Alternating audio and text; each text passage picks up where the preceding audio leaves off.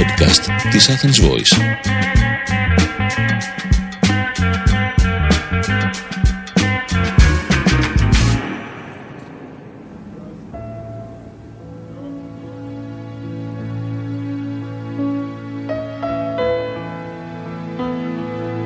Ακούτε τη σειρά «Τα μονοπάτια των άστρων» του Διονύση Σιμόπουλου. Συζητήσεις με τον Μάκη Προβατά. Με την ενέργεια της ΔΕΗ. Λέγατε πριν ότι πιστεύετε ότι δεν μπορεί να υπάρξει μια θεωρία των πάντων. Κάπου μια, κάτι που να εξηγεί τα, τα, τα πάντα. Κάπου εκεί όμως δεν πρέπει να είναι αυτή η εξήγηση. Δεν εκεί, ξέρω. έξω, εκεί έξω εννοώ, δείχνοντας προς τα πάνω. Εκεί έξω υπάρχουν τα πάντα. Εκεί έξω προ- ε, υπάρχει ο- η εξήγηση του οτιδήποτε. Ε, Απλώς ε, ο άνθρωπος προσπαθεί να ανακαλύψει ε, αυτό που υπάρχει εκεί έξω. Ε, Ένας πολύ γνωστός, φημισμένος ε, και αγαπητός φίλος, ένας ε, μουσικοσυνθέτης, είπε ότι η μουσική που βγάζει στον αέρα ε, δεν είναι δική του μουσική, είναι μια μουσική που υπάρχει εκεί έξω και αυτός είναι ένα είδος ε, Αγωγού. αγωγού που στην ουσία είναι ε, α- α- αποτυπώνει αυτά τα μουσικά κομμάτια τα οποία α, υπάρχουν εκεί έξω.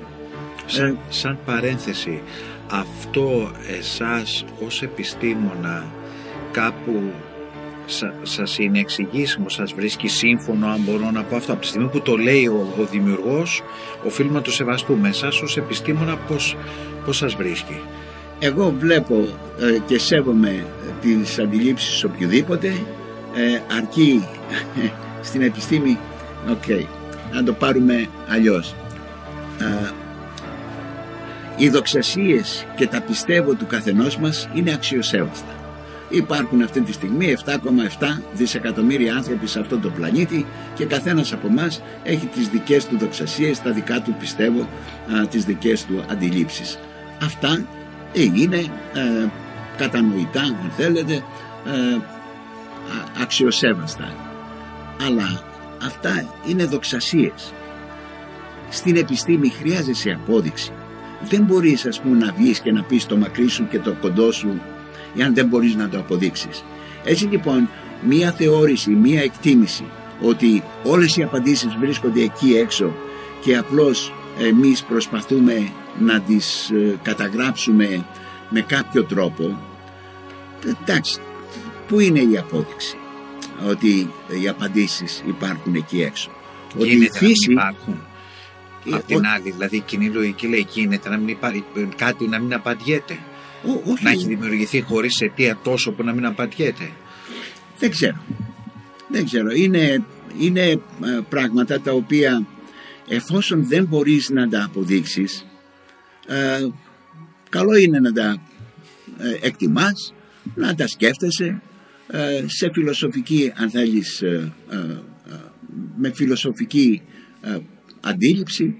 Αλλά αν δεν μπορείς να το αποδείξεις ποιος ο λόγος; Ε, φυσικά οι βασικές αν θέλεις ε, τα βασικά ερωτήματα του ανθρώπου από αμνημονεύτων ετών και μέχρι σήμερα από αμνημονεύτων ετών η προσπάθεια του ανθρώπου ήταν και είναι ακόμη και σήμερα να απαντήσει σε βασικά ερωτήματα που είχαμε όταν ήμασταν παιδιά από πού ερχόμαστε; Ποιοι είμαστε; Πού πηγαίνουμε; Ποιος ο σκοπός της ύπαρξής μας εδώ πάνω στη γη; Είναι όμως ερωτήματα τα οποία είναι πολύ δύσκολο να απαντηθούν α, με επιστημονικό τρόπο. Προσπαθούμε να απαντήσουμε επιμέρους ερωτήματα που βασίζονται σε αυτά τα βασικά ερωτήματα. Γιατί κακά τα ψέματα όταν καθώς μεγαλώνουμε αυτά τα βασικά ερωτήματα τα ξεχνάμε και αρχίζουμε και κοιτάζουμε τις λεπτομέρειες αυτών των ερωτημάτων και ίσως έτσι είναι ο τρόπος που μπορεί και πρέπει να, α, να προχωράει η επιστήμη. Η επιστήμη όμως, επαναλαμβάνω, α, δεν μπορεί να πει κάτι χωρίς να μπορεί να το αποδείξει. Η θεωρία μας βοηθάει. Μας βοηθάει, μας ανοίγει το δρόμο για να βρούμε τρόπους πειραματικούς, παρατηρησιακούς για να οδηγηθούμε στην πραγματικότητα και στην αλήθεια.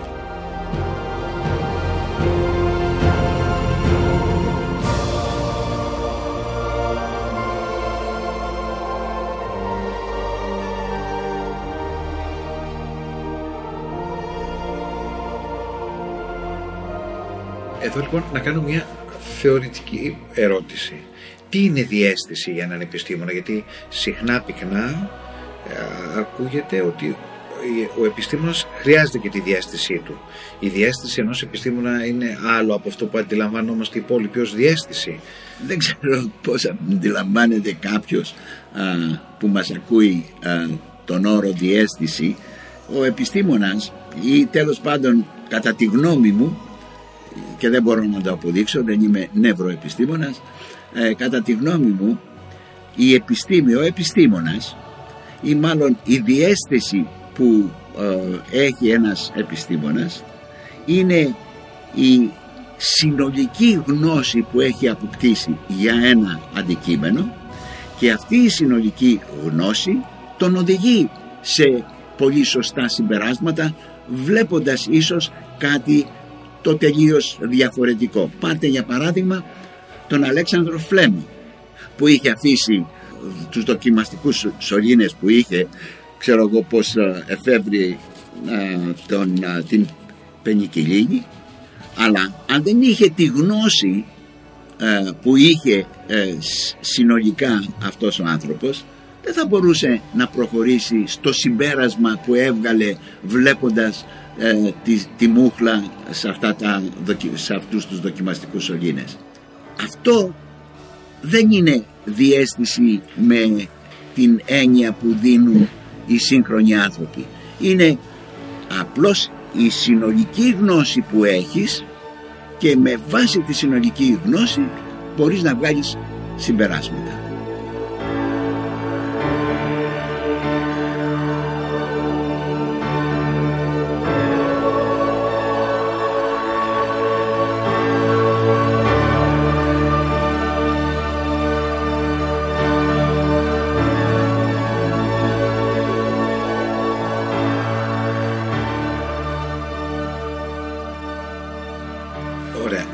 Το εξής. Επειδή λέγατε αυτό πριν 1915-2015, τι είναι αυτά τα σπουδαία που ανακαλύφθηκαν τον 20ο αιώνα, αυτό είναι το πρώτο μέρος ερώτησης, τον 20ο αιώνα που ήταν πραγματικά σημεία καμπής, turning points για την ανθρωπότητα και για τον άνθρωπο και επίσης αν πάρουμε έναν επιστήμονα ο οποίος πέθανε 31 Δωδεκάτου του 1999 του 2000 ανάλογα ότι όπως μετράει κάποιος το τέλος του προηγούμενου αιώνα.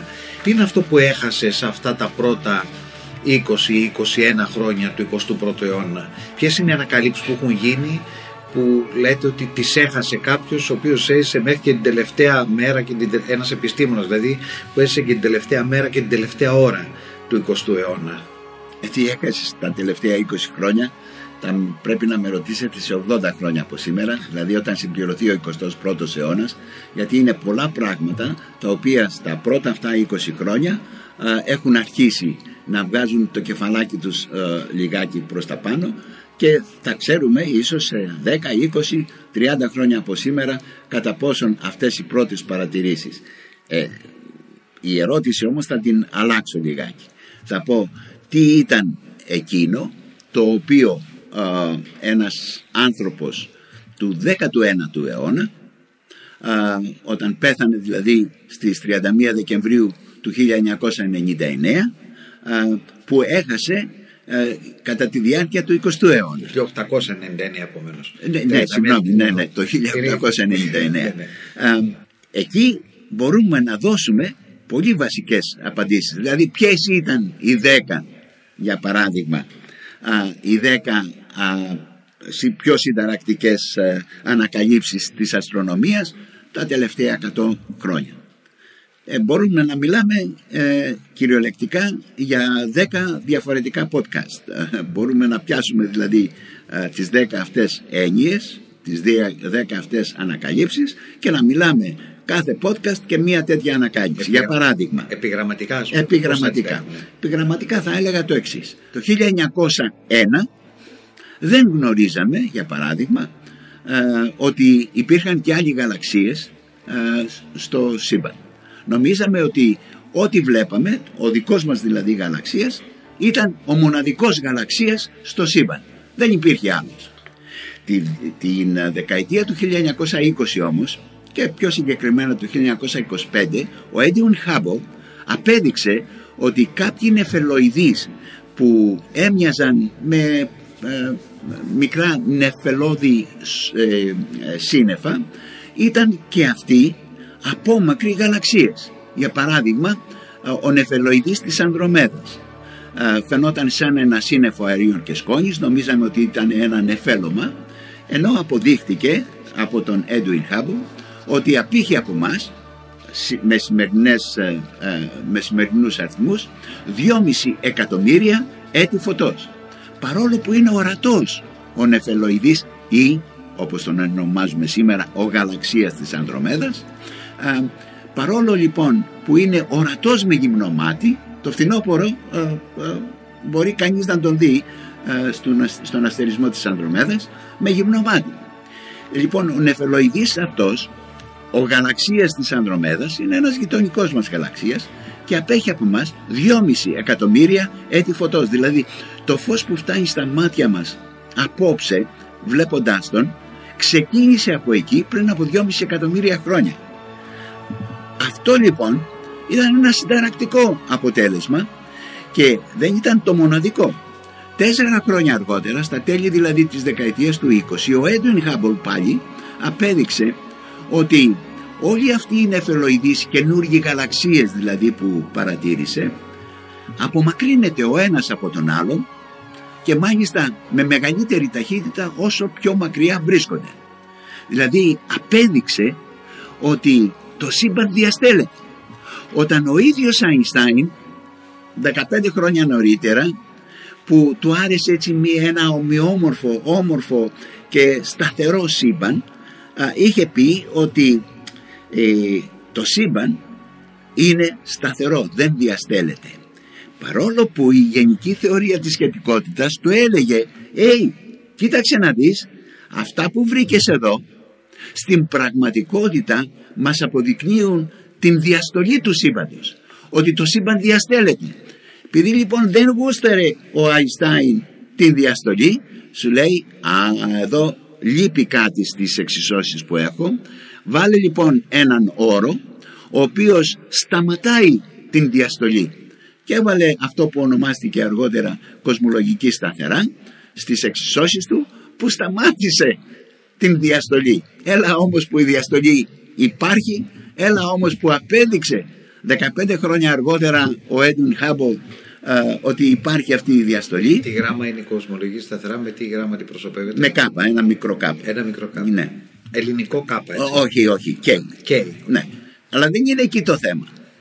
Όταν λοιπόν ανακοινώθηκε αυτή η ανακάλυψη του Έντουιν Χάμπολ, πήγε ο Αϊνστάιν στο αστεροσκοπείο, του έδειξε ο Χάμπολ τις αποδείξεις που είχε και λέει «Α, έχεις δίκιο.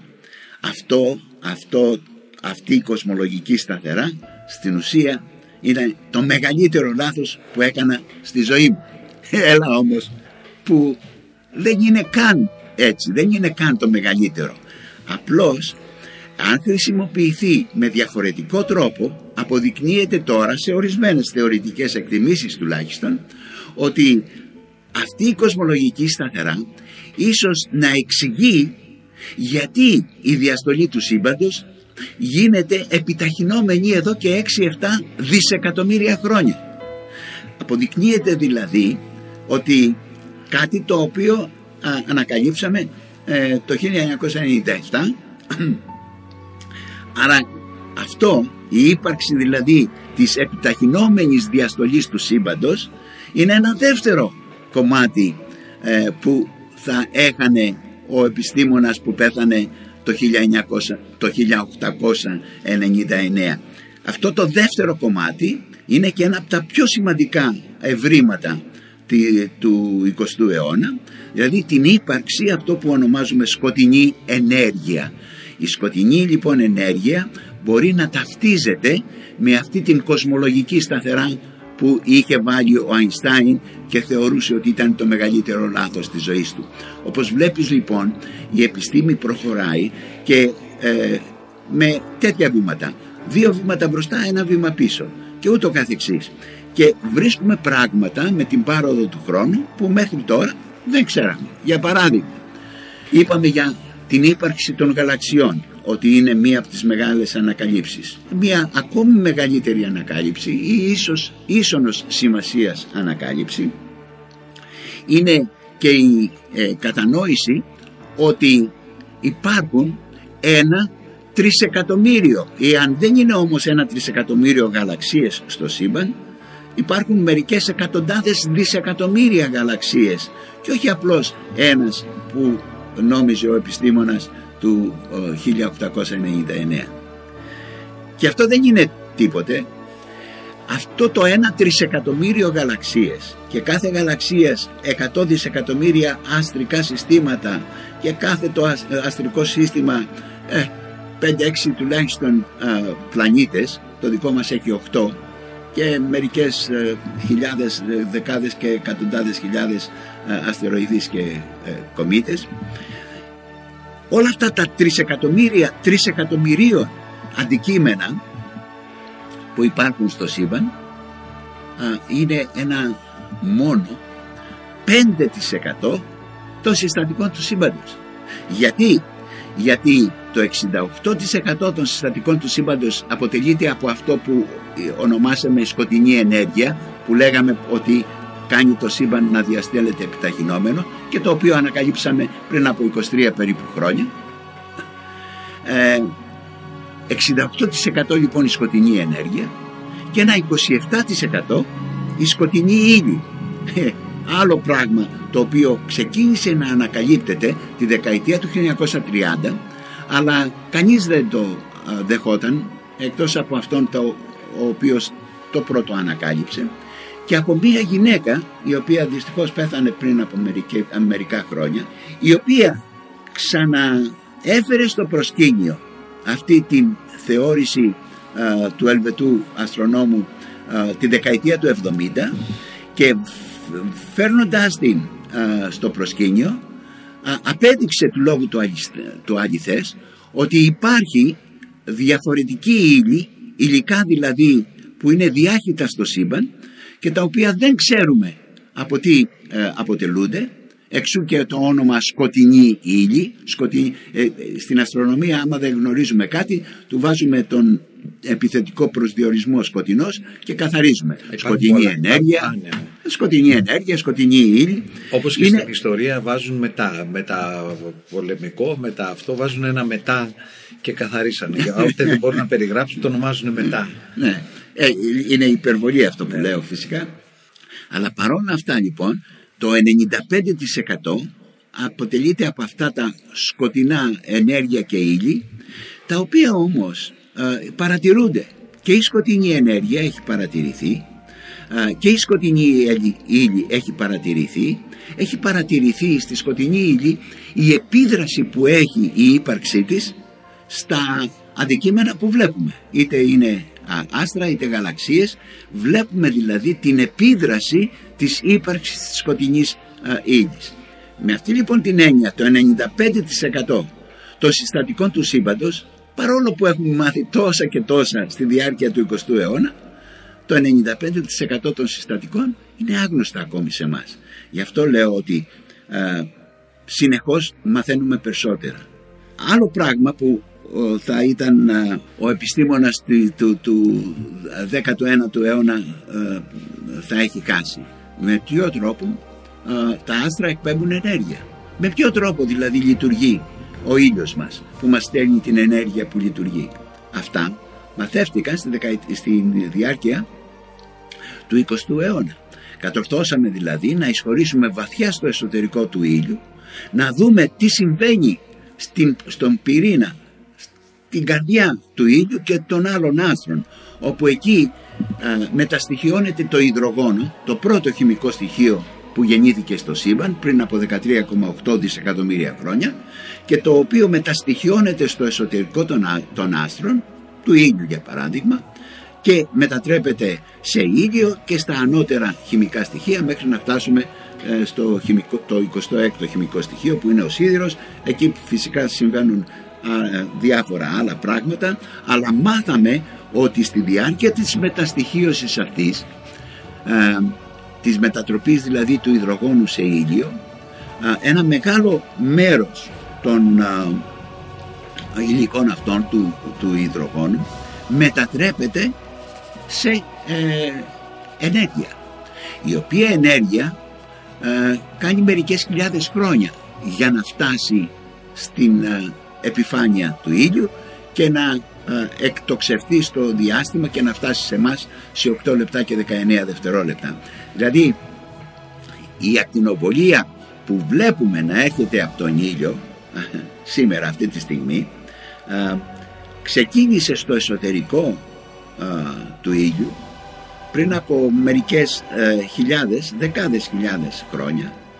Ε, ξεκίνησε με τη μορφή ακτίνων γάμα και ε, χτυπώντας από εδώ, χτυπώντας από εκεί, μπουσουλώντας κατά κάποιον τρόπο στο εσωτερικό του ήλιου έφτασε μετά από μερικές χιλιάδες χρόνια στην επιφάνεια του ήλιου και εξακοντίστηκε στο διάστημα και έφτασε με τη μορφή ε, ακτίνων που βλέπουμε αυτή τη στιγμή έξω στον, στη, στη φύση. Ε, αυτό είναι ένα ακόμη, ένα τρίτο ίσως, τέταρτο πράγμα το οποίο μάθαμε στη δεκαετία, στη, στον 20ο αιώνα. Ε, μάθαμε επίσης ότι υπάρχουν διαφορετικών ειδών άστρα, γίγαντες και νάνοι. Ε, μάθαμε πώς εξελίσσονται τα άστρα, πώς γεννιόνται, πώς εξελίσσονται και πώς πεθαίνουν. Γιατί οτιδήποτε ε, στο σύμπαν γεννιέται, εξελίσσεται και πεθαίνει. Και αυτό ακόμη το ίδιο το σύμπαν ε, που γεννήθηκε πριν από 13,8 δισεκατομμύρια χρόνια κάποια στιγμή στο μέλλον και αυτό θα πεθάνει ακόμη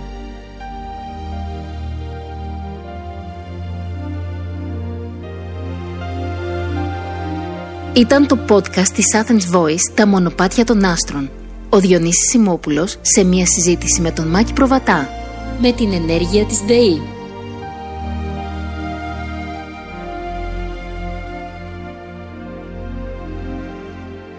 Η χρήση της μουσικής είναι προσφορά του Βαγγέλη Παπαθανασίου προς τον Διονύση Σιμόπουλο για τη συγκεκριμένη σειρά podcast.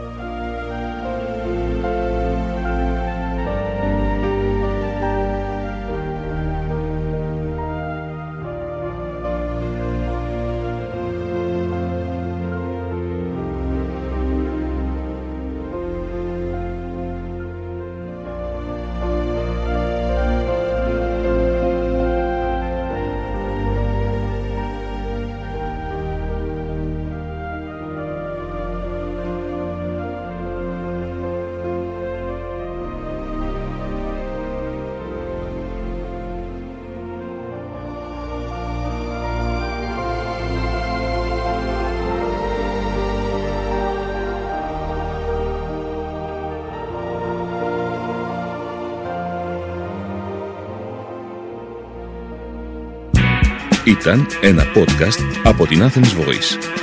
Μπορείτε να ακούσετε τα podcast της Athens Voice στο athensvoice.gr και στο Spotify, στο Apple Podcast και το Google Play Music.